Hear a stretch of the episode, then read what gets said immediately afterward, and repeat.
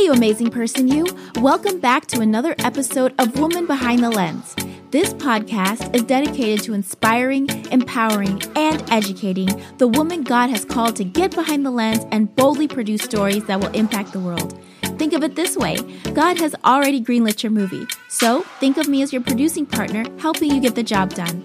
I'm your host, award winning actress, filmmaker, and community advocate, Dija Renuka. I'm so glad you're here. Let's start the show. Do you have a movie idea but no money? Well, today I'm going to give you four tips on how you can raise money for your film. Hey, you amazing person! Welcome back to another episode of Woman Behind the Lens. My name is Dija, and I'm so happy that you're here today. So, when it comes to raising money for your film, it can be really overwhelming just to find money, enough money to make your project. And today I'm going to share with you four ways to raise money for your film. I'm going to share ways that have worked for me. Now, if you're trying to raise hundreds and thousands of dollars or millions of dollars, I'm sorry, I can't help you yet. Yet. Because one day your girl will be making movies that are bringing in millions and billions of dollars, and then I can tell you how to do that. But for now, I'm just going to tell you what's worked for me. I've made five short films. I'm going to share with you the ways that I've funded my projects. So before we get started, I really need for you to set into your mind and settle this. It's not going to be easy. Raising money for your films or for anything, you need to be tenacious, you need to be determined, you need to be positive, you need to have a plan and be strategic. I just want you to understand that right now from the beginning.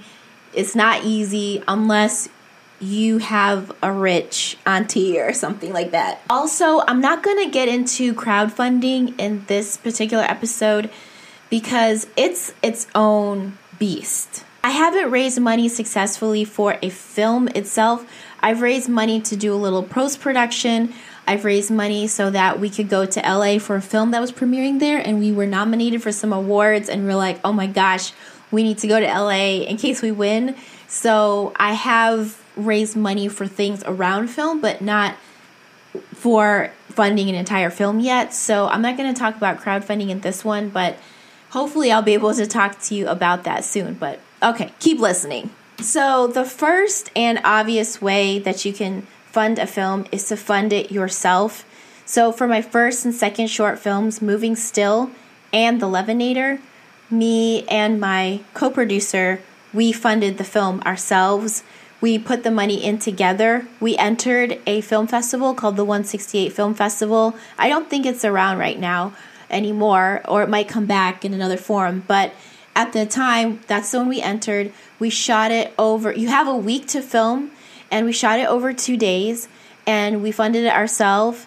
The nice thing about entering a film festival is that it's very short and it brings in that urgency and it brings in people like wanting to be a part of the festival or the competition, excuse me, because it can garner a lot of fun. You can see your film on the big screen and you know getting an award brings you credibility so it has this different energy around it that really brings people in because you know like the person wants to get it done they want to get it on time and they need to turn it in and so that's one thing that's really great about doing film competitions. So we split the entry cost, which was a few hundred dollars each. And for the second film, which was also over a few days shot and it was also 11 minutes, I put in $1,000. So for me, it was about saving money so that I could fund my own project. So that's another way to do it. If you want to fund your own project, it's about being able to get people excited about your project. You want to spend that time being able to pitch your project to your friends, to family, to actors, to DPs, and make sure that it benefits them as well. Because if you're funding it, you're really spending money to feed people and maybe buy some props and maybe give people a little bit of t- money for their time if they're editing or something. But you really want to be able to make the story and the experience beneficial to other people. So think about that when you're funding it yourself and you don't have a whole lot of money to fund it, Think about how it could be beneficial to somebody else. Maybe there's an actor that you know that really wants footage for their reel, and you're like, you're a good actor. You just need some footage. You just need to get to that next step. Help me out with my film, and you'll get some really good footage. Or maybe you know a DP that really wants to be able to have a project that's more their own project, bring them in when you're writing the script and ask them what kind of film do you want to shoot so that they can get something for their reel. So make sure that it's beneficial to you and the other people so that, you know, if you're not paying them their full rate, that they're still getting something out of it. Another way that we got volunteers for those first couple films is that we worked with a student filmmaker or someone who had just recently graduated.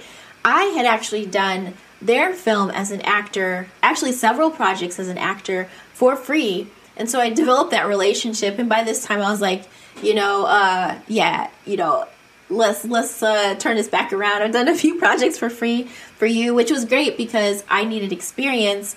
So now years later, you know, I really would love for you to help with this project. And you know, I have friends that I went to college with. Uh, one friend in particular that was doing DP work and editing and wanting to direct. And so he directed, and we brought in other people through our connections with the main team. They knew other people like a makeup artist, and I did craft services. Me and my co producer's wife, yeah, we were in the kitchen on the George Foreman grill, flipping grilled chicken for salad, grilled chicken salads to eat for lunch. And it was all good. You know, we all pitched in and we had a good time. We had people we enjoyed working with and you know, we got it done. It was it was tough. It was some long days, but we got it done. And you can check out Moving Still on my YouTube channel. We actually got nominated for 3 awards and that's the project that we uh, raise money on GoFundMe to take, you know, buy our tickets to go to LA. So yeah, that was a great experience, and um, I'm gonna be doing an interview with my co-producer for another episode to talk more about that film and our experience behind the scenes. Because whoa, let me tell you, that for forever will be in my mind, seared into my heart. The experience of doing that first short film, and I really want to share it with you. But moving on, if you don't know a lot of people in your local film industry, I would highly suggest that you do some Googling and find out are there any film groups in your area? Are there any film schools in the area where you can get in touch with the professors and give the opportunities to the students? That there's some acting groups and acting schools, and you want to see if any actors want more experience. You know, these are ways that you can offset the payments and the amount of money that's coming out of your pocket. The next way that I funded my film is doing a film that people believe in, doing a film that's around a specific cause, and doing a film that's really personal. So when I produced my film Breathe, I wrote that project after we lost my brother in law to gun violence, and this had been our third major experience with gun violence. And people knew about it. People in my circle knew what I had experienced and because I had a project around this issue and this topic, people had a connection with me and their own connections with the issue of gun violence as well. So it's something that people believe in, it's their passion. And so that draws people in because they want to do something about it. There's a lot of people that I've noticed that feel strongly about issues but don't always have an outlet and a way to do something about it. And so when you provide that for people, yo, like that's that's really powerful. That's really valuable. And that's another thing is you want to always bring value to other people when you're doing your projects. So I actually again, I saved my money. I put in about $7,000, but we were given about $30,000 in kind in service because people believed in it. I had already built a reputation with projects before. Our DP, who is works around the nation, he had worked with me before with another smaller project uh, with a director we had. So he knew the director, and he came in and was willing to just help out on this project and actually spent time teaching as well. So you can check out Breathe on our YouTube channel as well. And um, yeah, that was a really great experience. And we actually ended up winning the Chicago Multi Film Festival in 2019 with that film. And so I'm really proud of it and um, very grateful for everyone that donated their time and their skill for it. And yeah, so that's another thing to do when you are looking to fund a film.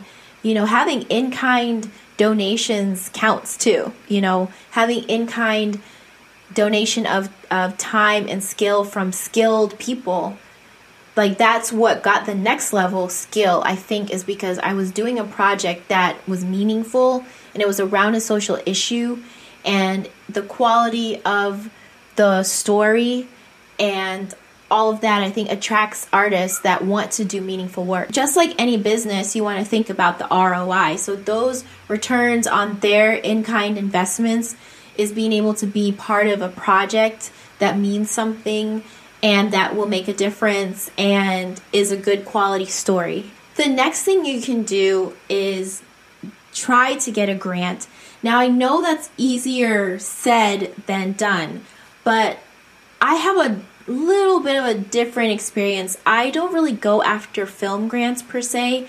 So, you can work with a fiscal agent or an organization in your city that maybe deals with another issue that you're passionate about. So, for example, if there's a nonprofit in your city that deals with the re-entry of inmates into community, getting them back on their feet, getting them, you know, reacquainted with their family, getting jobs or starting their business, and that's something you have experience with or you care about, you can partner with that nonprofit and they become what's called is a fiscal agent. So the fiscal agent is an organization that agrees to accept and be responsible for grant funds on your behalf.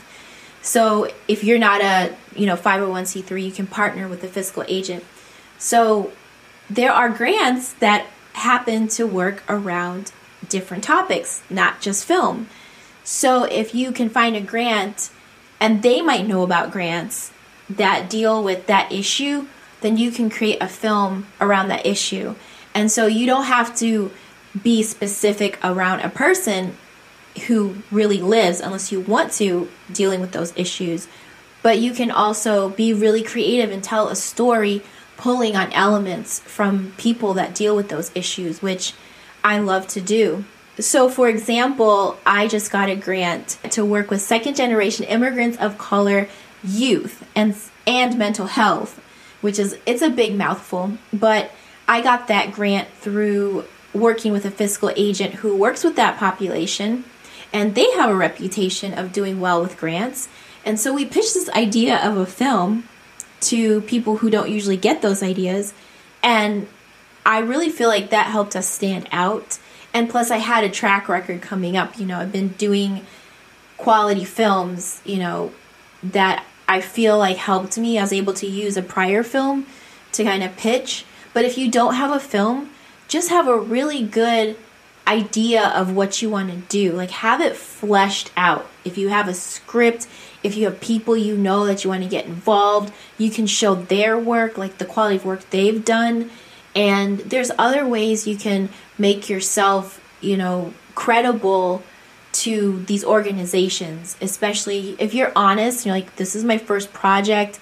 This is what I've done up until now. Like, even if it's just videos, these are the people that are going to get involved. This is the quality of work they've done. You know, you can you can really do that and and start small. Like, always don't be afraid to start small and grow. Like, that's exactly what I had to do. I just I started with no experience and not even knowing how to do a film and then now I've done five short films and hoping to expand into feature films and web series coming coming up soon. Another thing you can do is find an executive producer which is someone who funds films. Like executive producer basically just finds the money.